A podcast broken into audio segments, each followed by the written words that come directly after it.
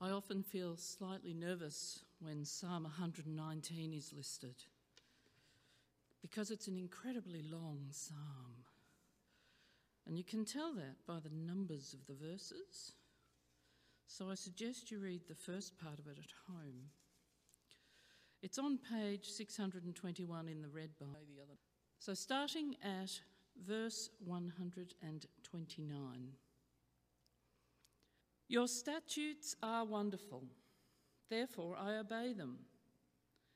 The unfolding of your words give light. It gives understanding to the simple. I open my mouth and pant, longing for your commands. Turn to me and have mercy on me, as you always do to those who love your name.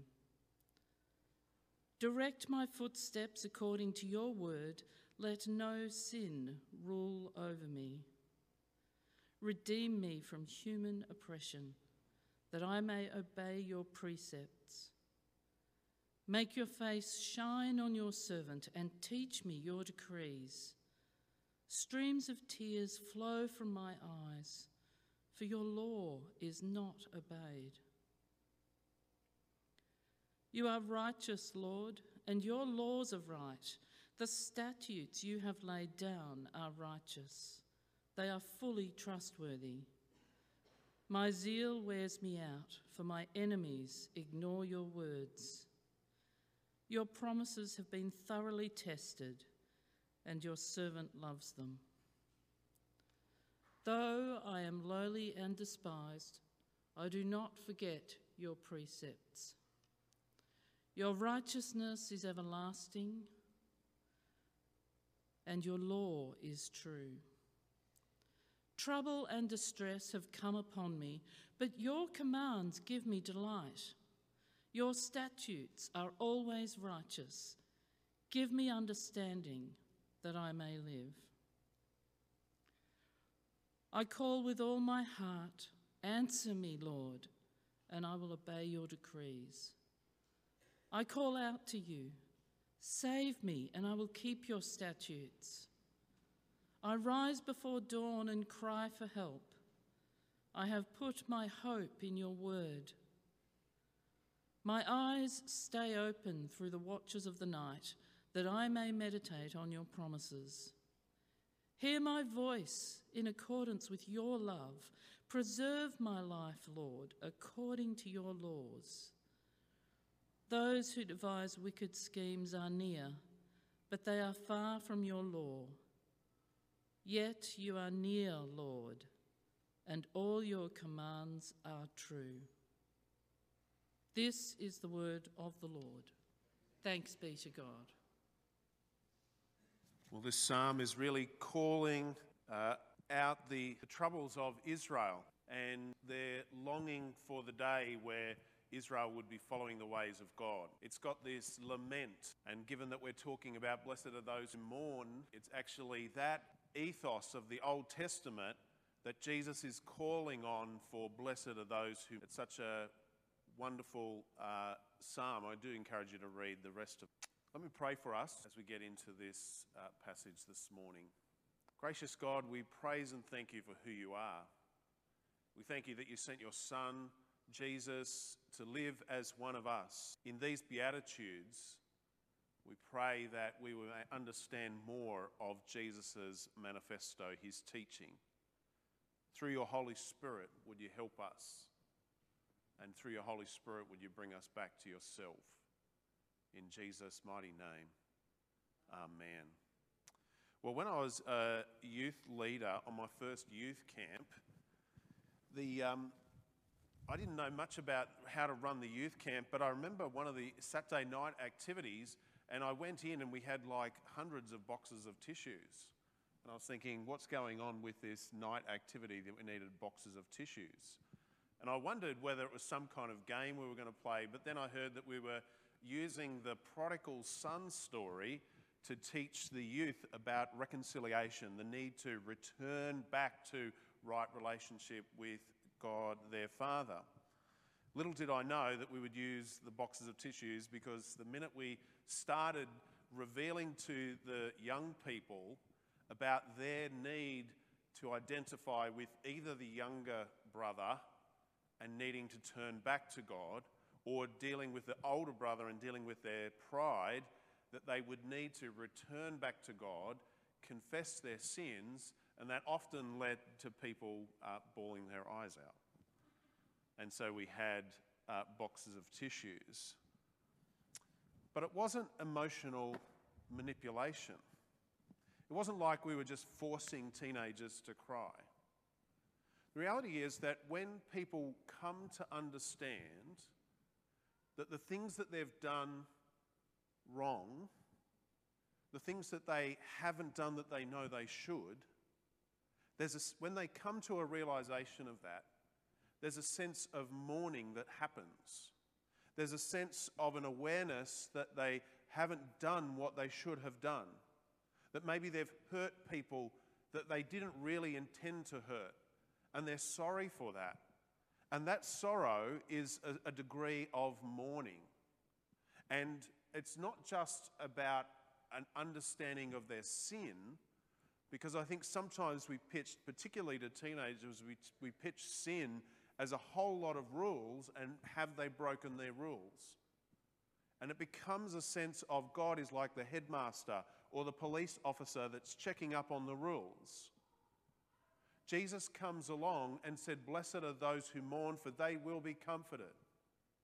He's actually pointing forward to the resurrection, where through the resurrection, the death on the cross, and the rising to new life, Jesus will make a way for all people to come back into right relationship with God the Father, and therefore they'll be comforted knowing that when they repent, when they feel sorry for their sin, when they mourn of their sin, they'll actually be able to have a way of coming back into right relationship, and their sin will be no more. N.T. Wright, in his translation, and this is where it's not just getting to the emotional state. In his uh, translation, he says, Wonderful news for the mourners. You're going to be comforted. I think this beatitude is going more than teaching us how we're to behave at a funeral. It's not about just being sad at the loss of a loved one. Jesus offers us these beatitudes to shape us, to mold us, to show us who's included in the kingdom of God.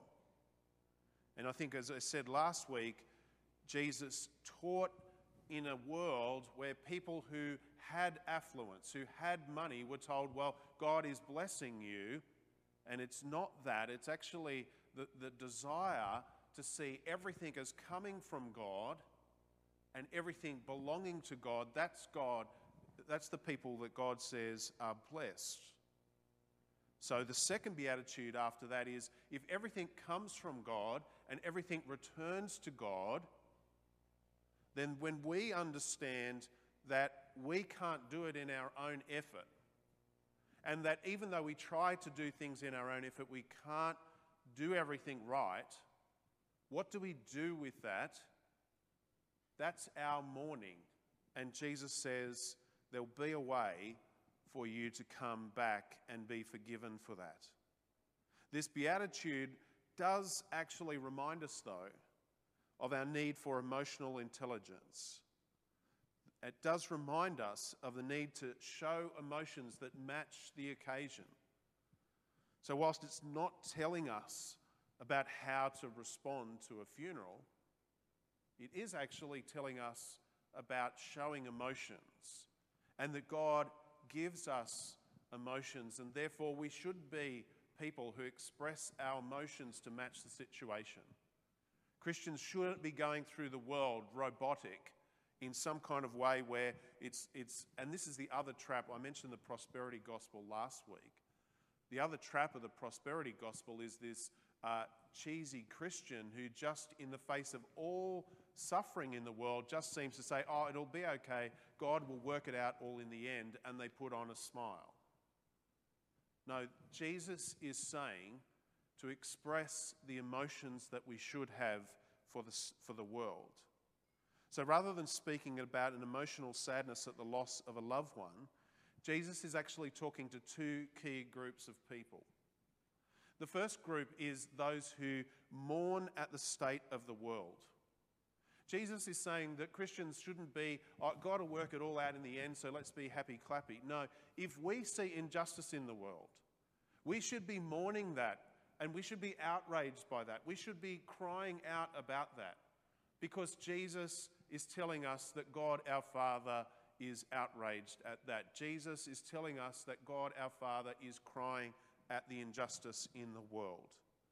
Jesus comes as a long line of people who weep for the state of the world. The psalmist who wrote Psalm 119, all, uh, all um, you know, all 200 verses almost of it, all 176 verses of it, all of that is a lament about the state of Israel, mourning at the state of Israel.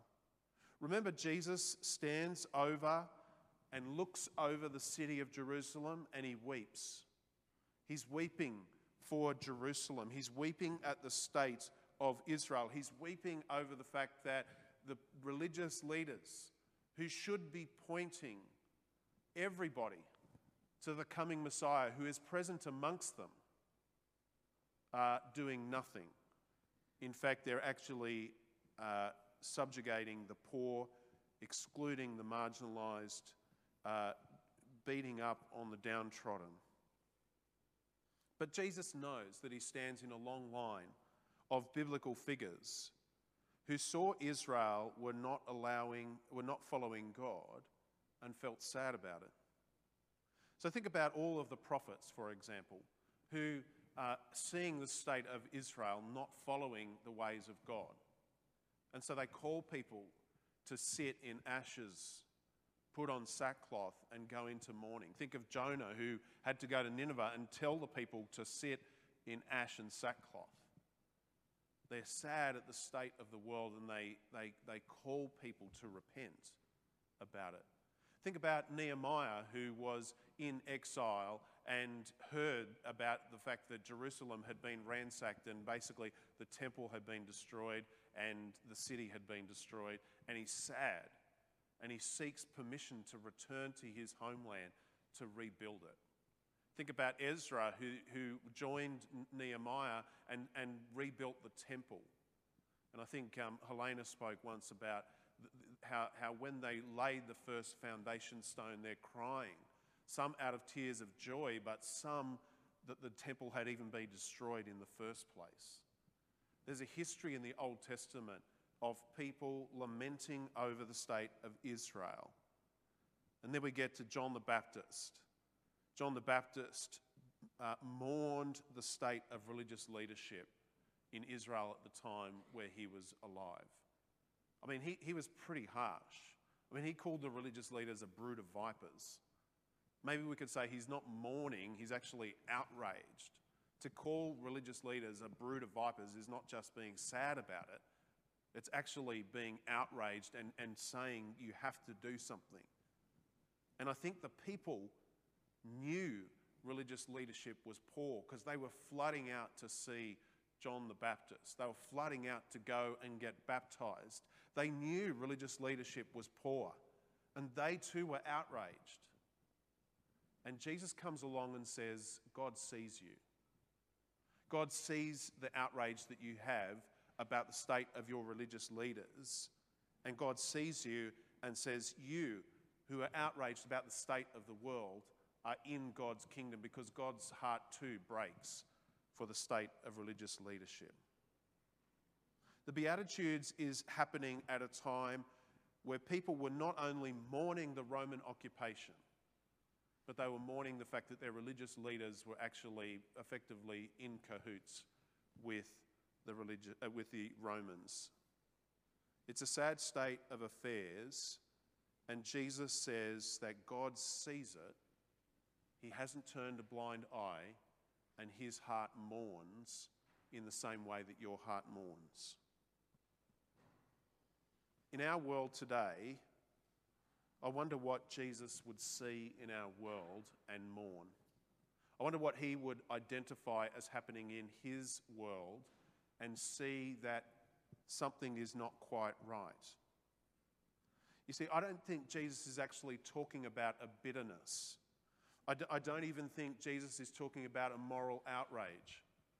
I don't think Jesus in this day and age would be on the front line of the moral police of our society. I think he would be talking more about the fact that God sees the people that society has turned a blind eye to. Jesus wouldn't be on the front line picketing for the things that everybody else is picketing for. He would be on the front line seeking the people who are uh, blind, the society is blind to. God has a heart for those who are absent from the main discussions. And Jesus is saying, those whose heart breaks for the blind people in our society are in the kingdom of God. The call of Jesus, who sent his disciples out on this mission, is what are you going to do about it? What are you going to do about it? I think that's where our heart, when it breaks for an injustice, like last, last week, those who went to 6 p.m., and, and you got to hear um, Beck Barnett talk about the Eden Project. She, she's not trying to fix trafficking of women into the sex slave industry in every situation. She's just doing it in Myanmar because her, her heart breaks for that location. And she can't solve the whole world, but she can do it for one location. And sometimes God breaks your heart for one injustice in the world. Not all the injustice in the world, but just something in the world. And our, our call as a disciple is what are we going to do about it? Because God hearts breaks, but He, motivates us to do it. It's like I said last week it's not just that we're meant to be poor. No, God actually gives us resources so we can make a difference for the kingdom. God actually does bless us with resource so we can make a difference in the kingdom. And part of the resource is our own ability to go and do things. But a second group of people that Jesus is speaking to is those who need to repent. This beatitude actually takes on a more personal tone as Jesus speaks to those individuals who mourn over their own sinfulness who mourn over their own need for forgiveness, who mourn over the idea that they can't do it all and they see the times that they are weak and are frail and don't do what they really know they should be doing, God's heart mourns with them and they mourn and it turns their attention to God. You see, it's one thing to mourn the state of our society and there's loads of people out in the community, and they've got a blog and they've got a social media profile, and they're deconstructing society. It's one thing to be critical about society, but it's another thing to identify that I, as an individual, contribute to society, and therefore some of the problems in society, I'm contributing to that as well. And I need to repent of that. I need to mourn about the way that I'm contributing to the state of society. And so Jesus is actually saying, Yes, God sees you who mourn for the state of society. But what are you going to do about it in your own heart? Jesus wants people to examine their own hearts and come to the realization, like blessed are the poor in spirit, that they need God. They need God. Remember, this is a beatitude that comes between blessed are the poor in spirit and all the others, because first we come to understand that we need God, and then we mourn the fact that we tried to do it in ourselves without God. And this beatitude points us forward to the resurrection, where we will have a way to be forgiven for all the times where we haven't done what we've thought we needed to do. This beatitude calls for personal action not just a criticism of wider society. I've spoken about the Asbury revival, and maybe some of you have done more research into it, and, and maybe some of it's the first time. But there was a group of students who uh, were outraged about the state of the world, but their own lives were falling apart. They, there was a whole lot of problems in the college. They, they, they, they themselves were struggling in a way that the society that they were outraged about. And there was a whole lot of deconstruction of society and a deconstruction of the faith. And yet, God, in His mercy, when there was a small group, out of a thousand students, a small group prayed that God would do something for their generation. And God, in His mercy, heard the cry of their heart, the mourning for their generation and for their society, and He outpoured His Holy Spirit at Asbury University in February this year. And the students stayed in the chapel for 16 days straight, 24 hours a day, praying. And the repentance that happened in that was overwhelming.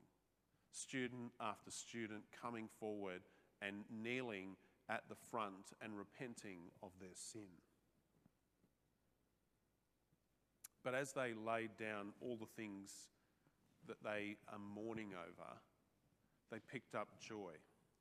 As they laid down all the shame and guilt, they picked up hope in Jesus.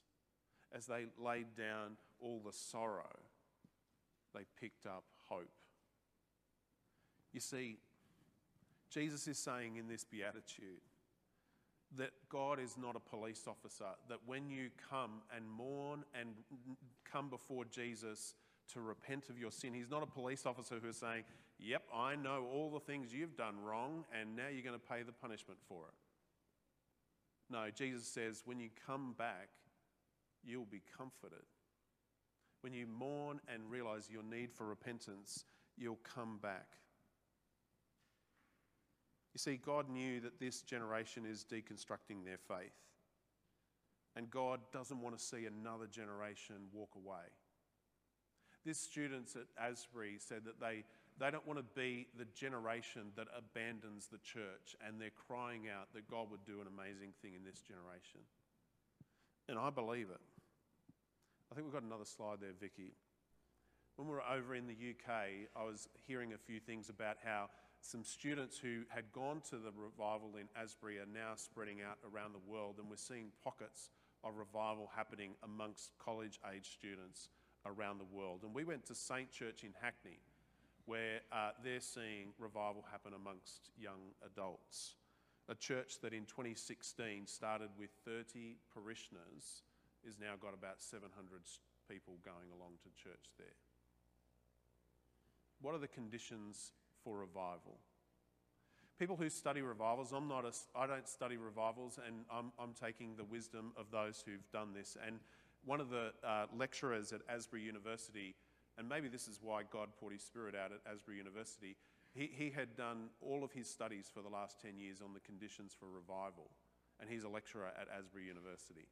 So when he saw it, he knew this was what God had done throughout church history. But when he studied the, the revivals, one of the things he said is that it always comes at a time where people are discontent with wider society. The answers that wider society seem to have offered in the past don't work anymore.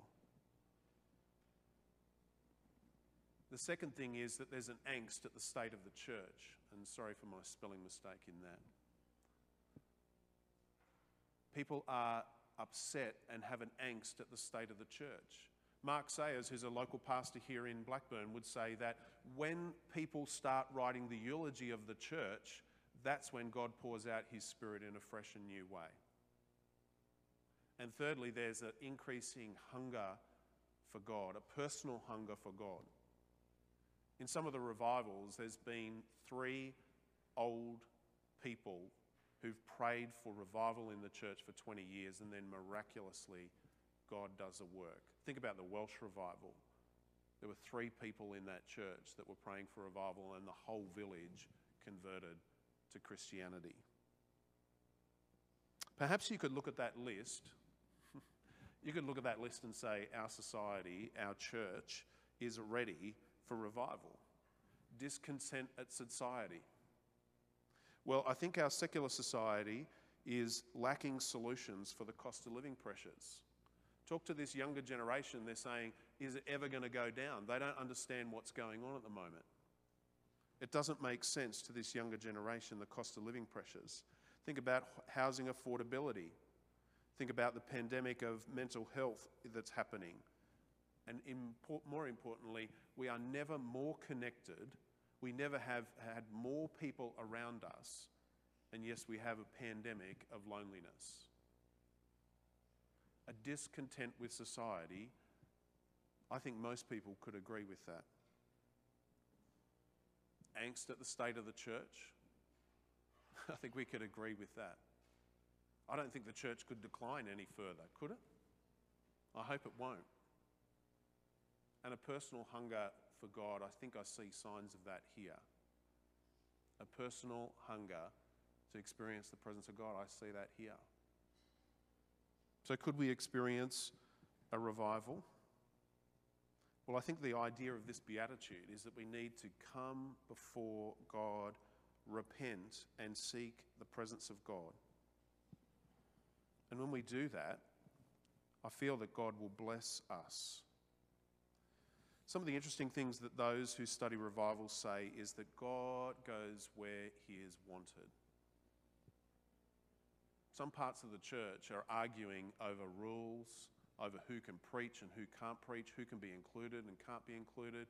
I don't think God wants to bless those people with his presence.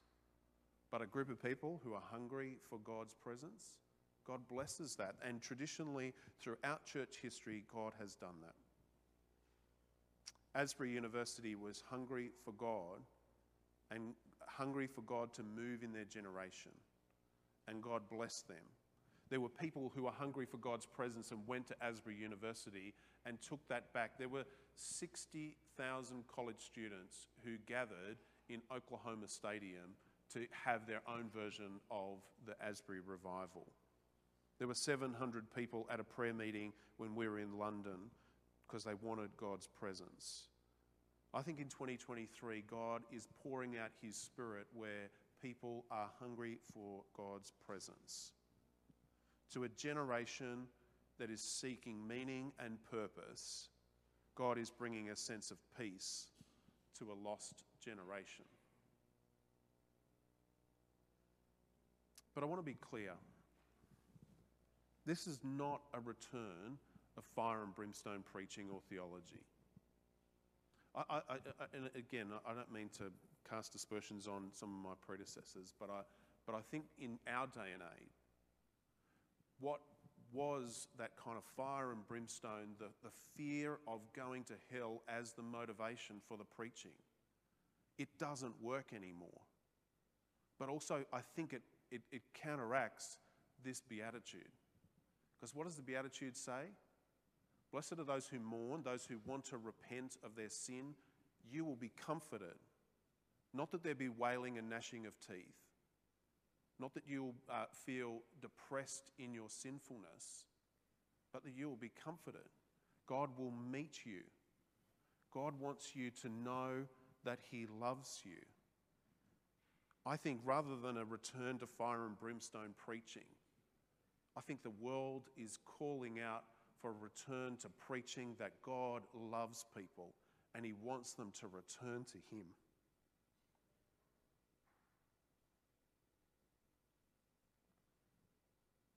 I think the reason that so many of the teenagers on these youth camps would cry is because the prodigal son story tells us of a God who is not waiting as a police officer to check up on the sins of the son who's returning but tells of a father who takes the first step to run to the son, to embrace him, to wrap his cloak around him, to put a ring on his finger and say, You are my son. That's the kind of preaching that we need to return to. It's not about manipulating emotions. It's not about making people fear going to hell in order that they might understand their need for a savior.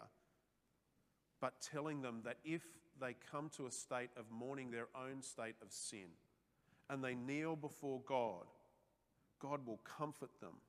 And when they lay down shame, they'll pick up hope. When they lay down their guilt, they'll actually pick up God's love. And when they lay down their sin, they'll actually pick up freedom in Christ. God is not a police officer wanting to throw someone in jail. but He's a loving God who wants His children to return to Him. Blessed are those who mourn, for they will be comforted. Gracious God, we praise and thank you for who you are. We thank you that you're a loving God. You're not a God who turns a blind eye to injustice, but your heart breaks for injustice, and you send us out on the mission to make the world a place like it is in heaven. So give us courage to go out on that mission, Lord. But Lord, also as people repent and come to you, may they feel your love. May they feel your presence. And Lord, we pray that you would pour out your spirit in this generation. And we pray that this generation would return to you and we would see more people putting their faith and trust in Jesus. And we make this prayer in Jesus' mighty name. Amen. I'm going to ask the musicians, they're going to come forward and they're going to lead us in our next uh, song.